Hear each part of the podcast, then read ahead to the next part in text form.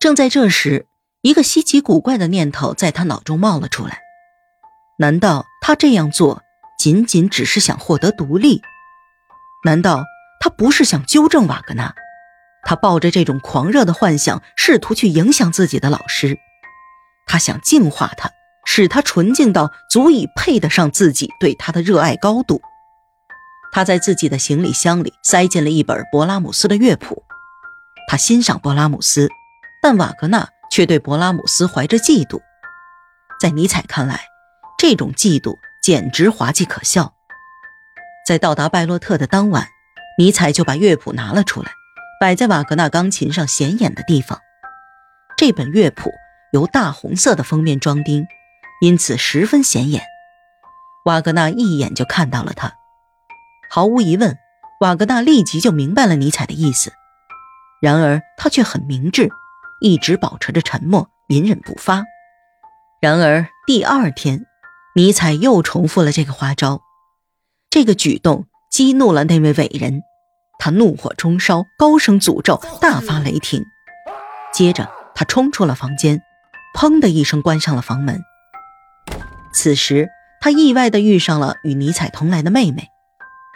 他突然对自己的行为感到了好笑，于是他便向这位女士快活地转述了这件趣事。哼，你哥哥硬把那本红乐谱放在了我的钢琴上，这是第二次了。走进房间的第一眼看到的就是他，于是我就像一头公牛看见了红布一样勃然大怒。我很清楚，尼采想要的音乐是那个人创作的。他希望我像那个人一样，我爆发了，完完全全的爆发了。说完这些话，瓦格纳放声大笑。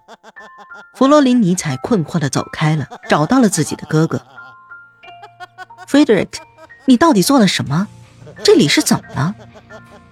尼采的回答是：呵，伊丽莎白，瓦格纳并不是一个伟大的人。瓦格纳对自己的愤怒一笑而过，当晚他便又和这个喜欢恶作剧的人言归于好了。但是，尼采的想法却有所不同。当他跟自己的老师握手的时候，他知道，自己对面前的这个人已经不再有什么幻想了。他们之间的裂痕越来越深，这离最后的决裂已经不远了。尼采离开了拜洛特。八月份的时候，他的身体还勉强支撑，到了九月份，情况就开始变糟了。但是，不管身体的情况如何，他仍在修改叔本华的教样。这本书将在十月份出版。他给弗罗林·冯·梅森伯格写信说道：“从我的书里，我充分认识到了生活的艰难。事实上，这种磨难要远远比你看到的艰巨。”它更加残酷，更加严峻。尽管如此，情况却都还不错。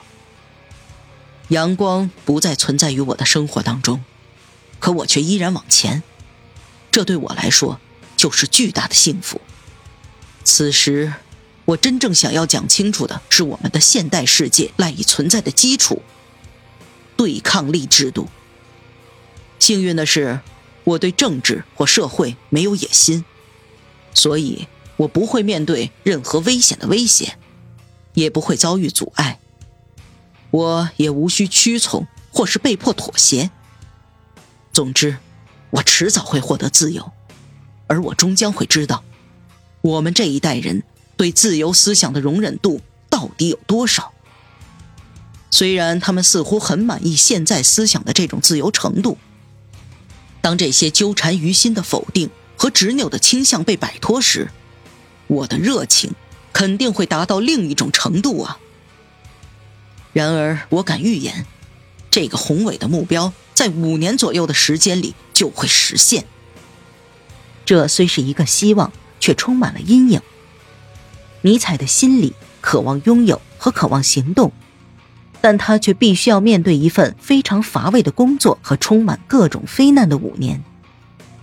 他在一本日记本上记下了这样的话：“当一个人到达三十岁的阶段时，生活就开始变得越发艰难。